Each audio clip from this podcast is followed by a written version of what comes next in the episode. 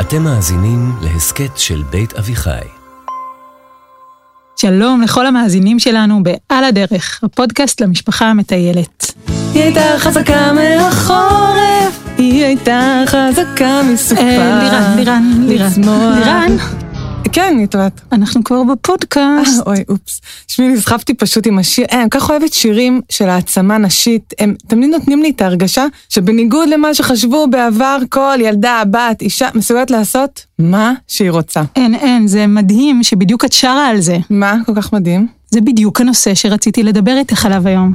את רוצה להגיד לי שהיום נדבר על טיול באזור שאת ההיסטוריה שלו עיצבו נשים? בול, נשים חזקות. מה את אומרת? תקשיבי, יודעת, זה פשוט לא יאומן שכל פעם שאני מגיעה עם נושא זוטר ושולי שיש לי בראש, את בדיוק אומרת שזה הנושא של הפודקאסט היום. יום יבוא ויחקרו את צירופי המקרים האלה. אבל עד אז, את מוכנה לשמוע את הפודקאסט הכי מגניב, הכי מתוחכם, הכי הרפתקני והכי מלא בכוח נשי בתולדות הפודקאסטים? לא יכולה לחכות. אז פתיח ונתחיל? על הדרך, הפודקאסט למשפחה המטיילת, עם לירן ליפשיץ ויוטבת פייר אייזנווייל.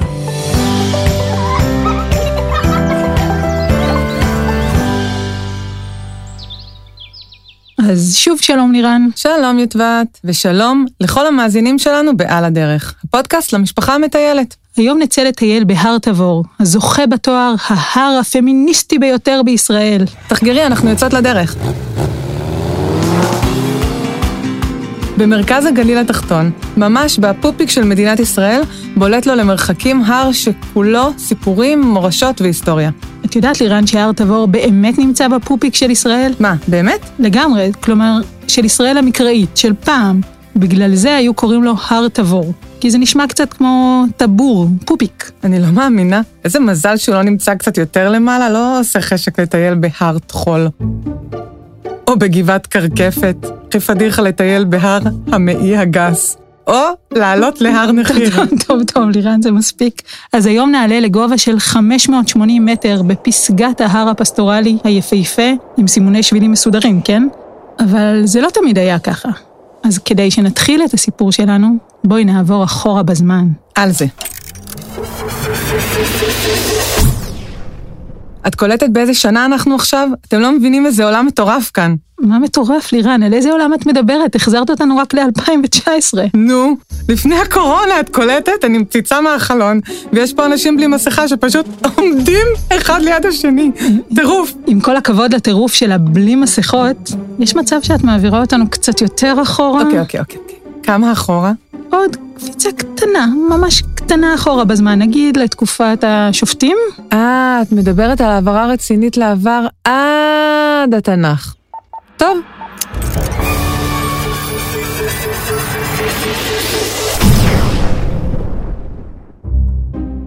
וואו.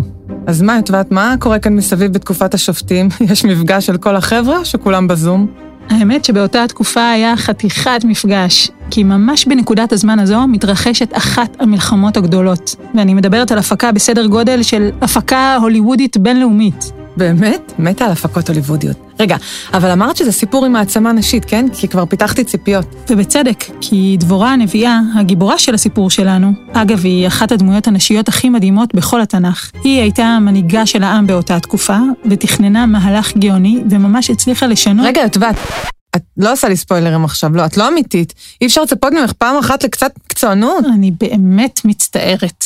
בואי נתחיל את הסיפור מההתחלה. אז ככה, באותה תקופה, לפני כשלושת אלפים שנה, הכנענים שלטו בכל אזור הצפון, ובני ישראל בעצם היו הנתינים שלהם, ככה שהמצב בגדול היה די בלתי נסבל. בצדק, גם אני לא מסוגלת שאומרים לי מה לעשות. וכמוך כל העם הרגיש, וגם מי שהייתה המנהיגה. אז היה נדיר מאוד שאישה תנהיג. נכון, פעם זה היה מאוד נדיר. אז קראו לה דבורה, דבורה הנביאה. והיא הייתה יושבת מתחת לעץ התומר, וכולם היו באים להתייעץ איתה. אין, מאז ומתמיד הרגשתי שדבורה ואני נפשות תאומות. אין ספק. בכל מקרה, דבורה החליטה שחייבים לעשות סוף לכיבוש הכנעני. היא קראה לברק, שהיה שר הצבא שלה, והחליטה לצאת למלחמה למען השחרור מהשלטון הכנעני. הופה, עניינת, מרידות, מאבקים, אין על הדבורה הזאת. חכי חכי, זה רק החימום. דבורה ניבאה שישראל ינצחו במלחמה ויאביסו את הכנענים, כולל את המפקד שלהם, שקראו לו סיסרא. שזה די מטורף, כי הכנענים חזקים מישראל, יש להם כלי נשק מתקדמים. בדיוק, אז דבורה פונה לברק, שאמרנו שהיה שר הצבא שלה, והוא בכל זאת מפחד. היא מציעה לו לצאת למלחמה והוא חושש, למרות הנבואה שלה. והוא אומר לה שהוא מסכים לצאת למלחמה רק בתנאי שהיא תתמוך בו ותבוא איתו לקרב. איש חכם ברק, מבין שאישה לצידו זה כוח. ועוד נביאה. דבורה כמובן מסכימה להצטרף אליו, ומרגיעה אותו שהניצחון בטוח. אבל הפעם היא מוסיפה טוויסט. היא אומרת לברק שחוץ ממנה, יש עוד אישה שתעזור לו בקרב. רגע, היא רומזת שאישה אחרת תקרא את סיסרא? צודקת, באמת נכנסת עוד אישה לסיפור. די, מגניב. מי זאת? אמרנו בלי ספוילרים, לא? אוף, את יודעת שיש לי סף נמוך בתחיית סיפוקים. טוב, תמשיכי. אוקיי, אז באמת באותה תקופה זה ממש לא היה מקובל שאישה תצא להילחם ותצטרף לקרב. אין, אני כבר מתה על הסיפור, אה, אבל תעצרי שנייה. מה, למה? אני מביאה פופקורן, אני תמיד חייבת לנשנש, אני במתח. אוקיי, פופקורן בידי, אפשר להמשיך. אוקיי, בליסה נעימה. קוגה. אז איפה היינו? בדבורה, המנהיגה הפמיניסטית שלנו, שמתחילה לתכנן את הקרב. ועכשיו, מה הדבר שתמיד, אבל תמיד אנחנו מכירים מכל המלחמות בתנ"ך? שלא חשוב הניצחון אלא ההשתתפות? מה? לא, מאיפה הבאת את זה? מה אני אעשה? את יודעת, אני אדם לא תחרותי. אני דוגלת באהבה, באחווה, בשלום עולמי, ובכלל, איך אפשר עכשיו במלחמה במקום הפסטורלי הזה? אין. נזכרת בפעם הראשונה שטיילתי בתבור, כמה קסם, איך טיפסתי בדרך המקסימה שעוברת בחורש, ואיך תמיד פורח פה, וגם לחשוב על זה שפעם לא הסתובבו פה פרות, אלא דובים ופנתרים. מה? אנחנו בפודקאסט. אה, אופס. פשוט טיולים מהממים מושכים לי את המחשבה. אז איפה היינו? אה, שאלת אותי מה הדבר שאנחנו תמיד יודעים על המלחמות בתנ"ך. יש לך גם תשובה? ממש, אבל ממש במקרה יש. תזכרי כלל אצבע. ברוב המלחמות בתנ"ך, בני ישראל היו מעטים מול רבים. וגם במקרה הזה, לא רק מעטים מול רבים, אלא גם קצת מפגרים אחרי האויב בכל סוגי הנשקים שהיו להם, או לא היו. איזה נשקים כבר יכולים להיות בתקופת התנ"ך? טנקים? האמת שכן. מה? לא טנקים כמו שאנחנו מכירים עכשיו, אבל הכנענים ממש היו מרכבות ברזל משוכללות, שבני ישראל יכלו רק לחלום עליהם. וואה, בעיה. אבל מה למדנו עוד בגן לירני? לזרוק קובבות. גם, אבל התכוונתי יותר שכל בעיה היא גם הזדמנות. מכשול מצד אחד יכול להפוך ליתרון מצד אחר, ואם מסתכלים על בעיה ממש טוב, אפשר אפילו למצוא בה יתרון, אבל על זה תכף נדבר. הכנענים בראשות סיסרא התכנסו במגידו, שהייתה אז צומת הדרכים החשובה ביותר בעולם העתיק. דרך מגידו עברו ממצרים לשאר מדינות המזרח התיכון. קראו לה דרך הים. זה היה מקום סופר חשוב, ובשביל לשלוט על מגידו, היה חשוב גם לשלוט על... צומת מגידו, כדי שלא יהיו פקקים. כמעט, אבל בני ישראל התכנסו ב... הר תבור. טוב, לירן. הר תבור היה נקודת המפגש של שלושה שבטים, יששכר, נפתלי וזבולון. עכשיו, בתור התלמידה המצטיינת של הפודקאסט, והיחידה, תני לי את הסיבות לבחור דווקא בהר תבור. טוב, סיבה מספר אחת הוא הר גבוה. זה עוזר לשלוט על האזור. מעולה. מה הסיבה השנייה? אה, סיבה מספר שתיים, מרכבות הברזל האלה שהזכרת אולי טובות במישור, אבל לא סוחבות בעלייה. בכל זאת, שנת הרפפו יד שנייה ממצביא כנעני. מעולה. ושלוש, בהר תבור יוצאות התמונות הכי מוש לאינסטוש, ודבורה הייתה הרי ידועה כמובילה דעת קהל. אוקיי, לירן, אני חושבת שנסתפק בשתיים מתוך שלוש.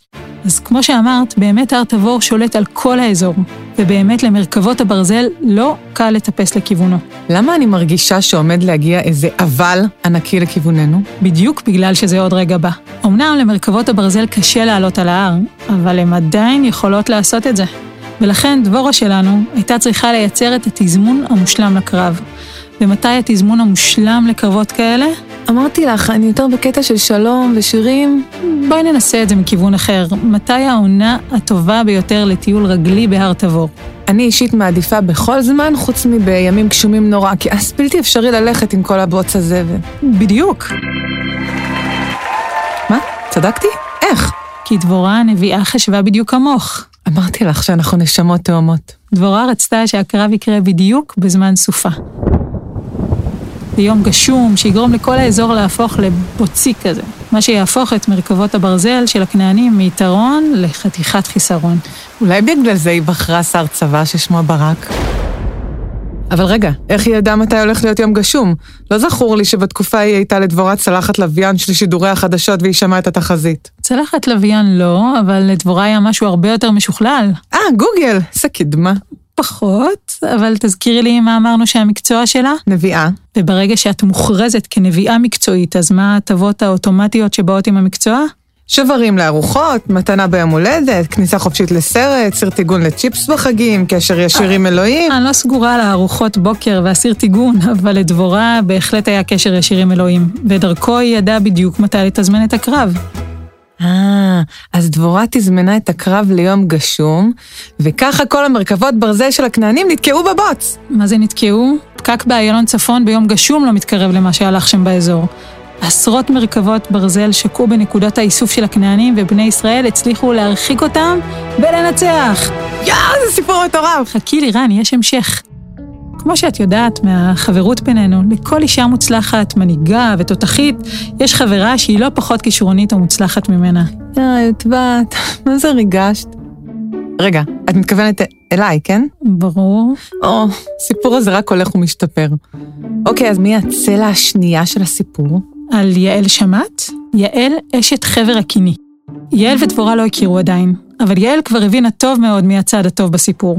ואז סיסרא, המובס והמבואס מההפסד בקרב, ברח ועבר ליד האוהל של יעל, וביקש שם מחסה. Mm, יש לי הרגשה שהוא עומד לעשות טעות גדולה. חתיכת נביאה את, לירן. אמרתי לך, דבורה ואני נשמות נשמות תאומות. תאומות. כן, אז יעל באמת הזמינה את סיסרא לאוהל, ואפילו הציעה לו לשתות חלב, למרות שהוא ביקש רק מים. החלב שיעל הביאה לסיסרא גרם לשני דברים. היא הצליחה לקנות את האמון שלו, וגם החלב עשה לו נעים בבטן, והרגיע אותו עד שהוא... נרדם. מה זה נרדם? חזון הנחירות היבשות יכול היה להיכתב בלילה הזה מרוב שהוא ישן חזק. אה, ואז כשסיסרא ישן, יעל בעצם השלימה את המזימה שלה? בול. היא כיסתה אותו בשמיכה, הרגיעה אותו ואמרה לו לספור כבשים. ואז כשסיסרא הגיעה לכבש השישה עשר ונרדם, היא לקחה יתד של האוהל ו... סיסרא עזב את הקבוצה. באותו הזמן ברק עמד מחוץ לאוהל של יעל. היא קראה לו והראתה לו את המצב של הראש של סיסרא, ושהבעיה נפתרה. יעל השלימה למעשה את הנבואה של דבורה. אה, זאת האישה מתחילת הסיפור, היא דיברה על יעל. בדיוק. וואי, את יודעת, איזה עצמה נשית מטורפת. את מצטרפת אליי לשיר? היא הייתה חזקה ו... וואלה, את ודבורה אשכרה נשמות תאומות. זה גם בול מה שדבורה עשתה כשנגמר הקרב. היא גם התחילה לשיר את שירת דבורה, והיא גם הרימה ליעל על שהרגה את סיסרא, והכניסה קצת ביקורת למי שהיה צריך. דבורה היא אחת הנשים הכי חזקות שמוזכרות בתנ"ך, כזו שהקול שלה נשמע. שמעו מלכים, האזינו אוזנים, אנוכי לאדוני, אנוכי אשירה אזמר, לאדוני אלוהי ישראל. גם אחרי אלפי שנים דבורה נשארה סמל לעוצמה נשית. חוץ מיישוב שנקרא על שמה, גם בשנות ה-20 של המאה הקודמת התאגדה קבוצת נשים צעירות לאומיות והקימה גוף למען נשים שנקרא דבורה. אז מאזינים ומאזינות, כשאתם מטיילים ומטיילות בהר התבור היפהפה, תדעו שפעם ההיסטוריה נכתבה שם בעזרת נשים. וואי, את יודעת, כל הסיפור סביב הר תבור ממש עשה לי חשק לצאת ולטייל כבר. ברור, כי אנחנו בדיוק בדרך לשם. ואחד הדברים הכי כיפים בטיול בהר תבור, הוא שבניגוד לרוב הטיולים, שבהם המסלול מתחיל כמה דקות אחרי שיוצאים מהאוטו, ומתחילים להזיע, כאן המסלול מתחיל בלי לצאת מהאוטו, שזה בול בשבילי, ממש פינוק אמיתי. ההגעה למסלול היא חלק מדליק בפני עצמו. בעלייה המפותלת של השביל להר תבור יש לא פחות מ-15 עיקולים, וככל שאנחנו עולים ועולות, פתאום הנוף נפתח ומתחיל לרמוז על כמה יפה הולך להיות. תהית פעם איך צץ לו כל ההר הגבוה הזה בתוך המישור? הר תבור הוא הורסט. אוקיי, המצאת עכשיו סלנג? מה, מה זה הורסט? זה לא סלנג, זה מונח גיאולוגי. ההר יצא החוצה מתוך לחצים פנימיים של האדמה, קצת כמו חצ'קון. סליחה. טוב, באמת, דימוי דוחה לגמרי, חוזרת בי. אז מגיעים לפסגה אחרי עלייה של 400 מטר מהקרקע, מתחילים את המסלול, וכבר מזדמנת לנו הפתעה. נכון, קודם כל מוציאים את הפקל תה, מוזגים כוסות לכל המשפוחה, לחברים, ומסתכלים מהתצפית היפהפייה למטה. אה, לא רק למטה, הפעם מסתכלים גם למעלה. לראות ציפורים, לנסות לאתר עופות דורסים, גם, אבל הפעם אנחנו מתצפתים למעלה כדי לראות אנשים. שלא יחשבו שאנחנו מה מה זאת אומרת לראות אנשים למעלה? המקום הוא אחד מנקודות המוצא היפות ביותר למצנחי רכיפה. ביום עם רוח מתאימה, מבט למעלה בשמיים יראה לכם מחזה מרהיב של ציפורים אנושיות בשלל צבעים. יואו, איך בא לי? אם רק היה לי מצנח רכיפה או תקציב, או שהייתי מתגברת על הפחד גבהים שלי, בטוח הייתי עושה את זה. סומכת עלייך. בכל מקרה, אחרי שנקפל את פקל התה שלך וניפרד מאנשי הציפור שמביטים על אזור הקרב של דבורה, נצא לשני קילומטרים של הליכה נינוחה ויפה. נשמע רומנטי. הרבה ילדים שלחו לנו הודעות וסיפרו שהמסלול הרגיש להם ממש כמו חלק מהאגדה. אמא, העצים ששם נראים כמו המקום הזה שאולף מלשבור את הקרח 2 היה.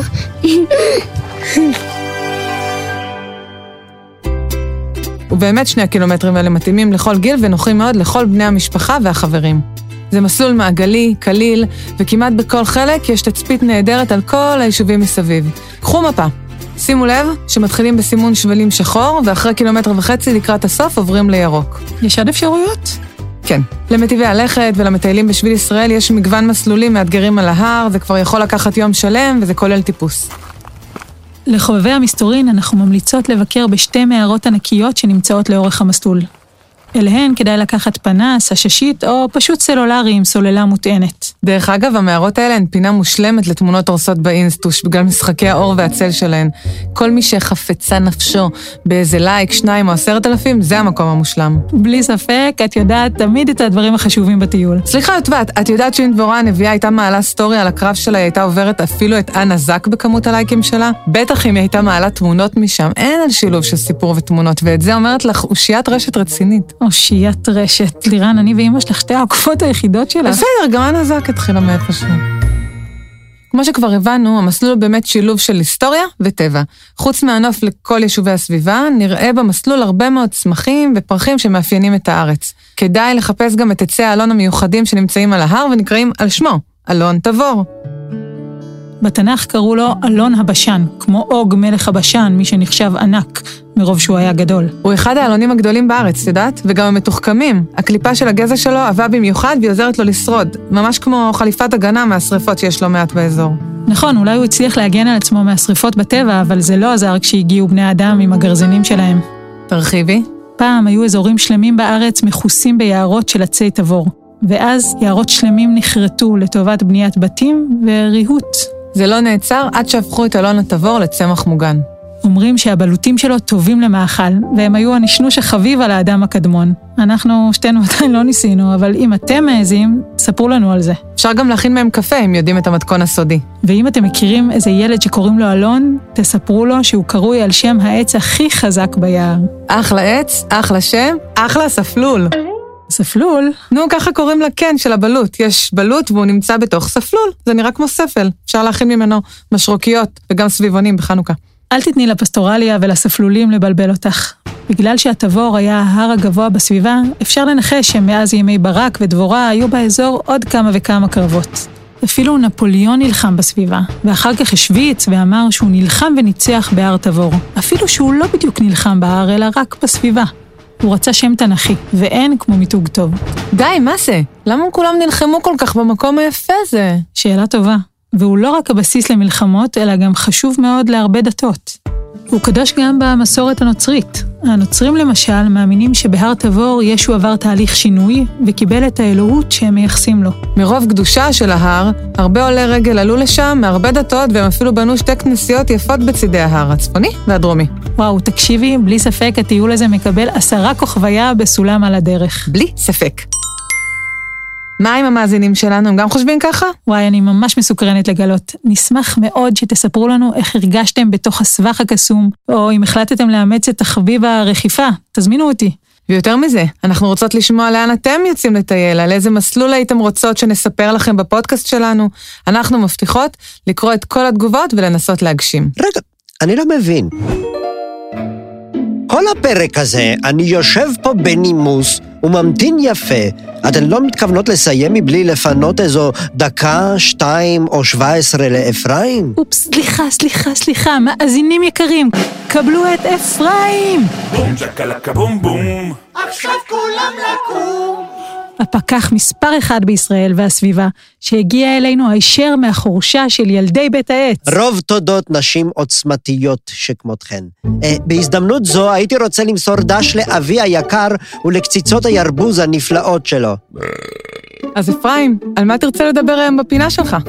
טוב ששאלת. כיוון שהזכרתן את דבורה הנביאה, אני הכנתי מחווה קטנה לאישה ולאגדה, והיום אלמד אתכם כיצד לחזות את העתיד.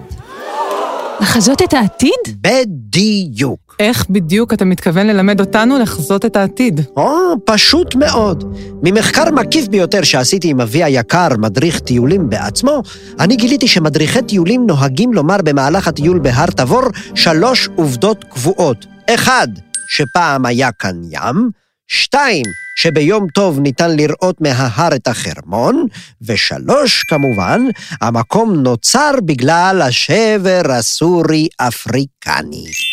אתן יודעות, יש לי הרגשה שאלוהים יצר את השבר הסורי-אפריקני רק בשביל מדריכי טיולים, ולא הם היו נתקעים עם המון שתיקות מביכות.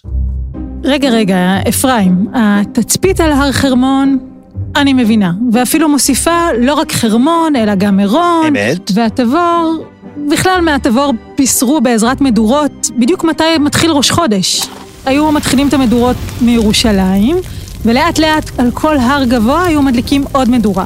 וכל הר שהיה רואה את המדורה, היה מדליק גם אצלו מדורה. ובעצם, אתם מבינים, מאותת להר הבא. נשמעת שיטה פשוטה מאין כמוה. וככה גם התבור היה חלק מהשרשרת של המדורות המדליקה הזאת עד להר מירון. כן, אבל לגבי העובדה השלישית, פעם היה כאן ים, או, בוודאי.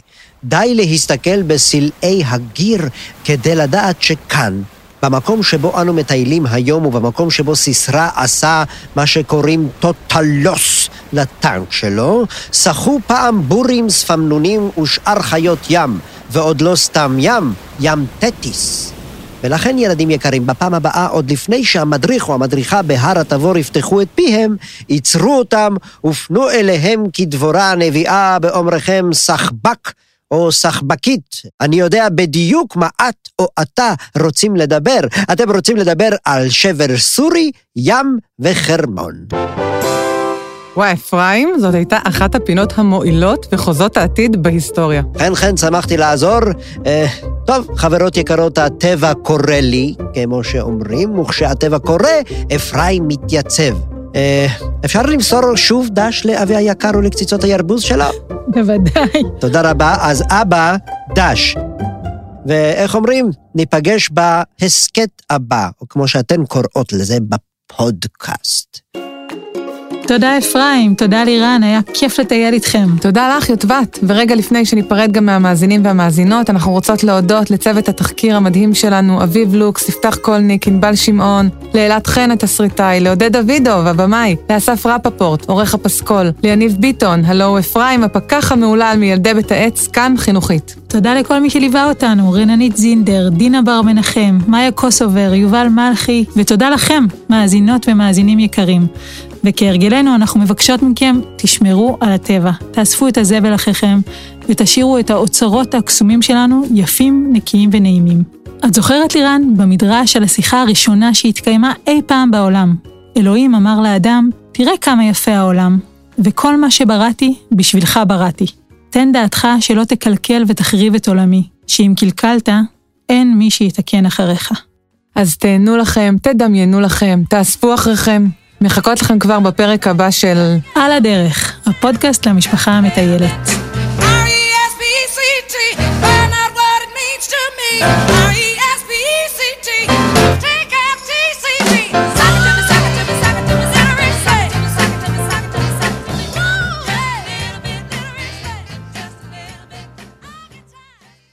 איזה כיף, השאירו לי פה פופקורן.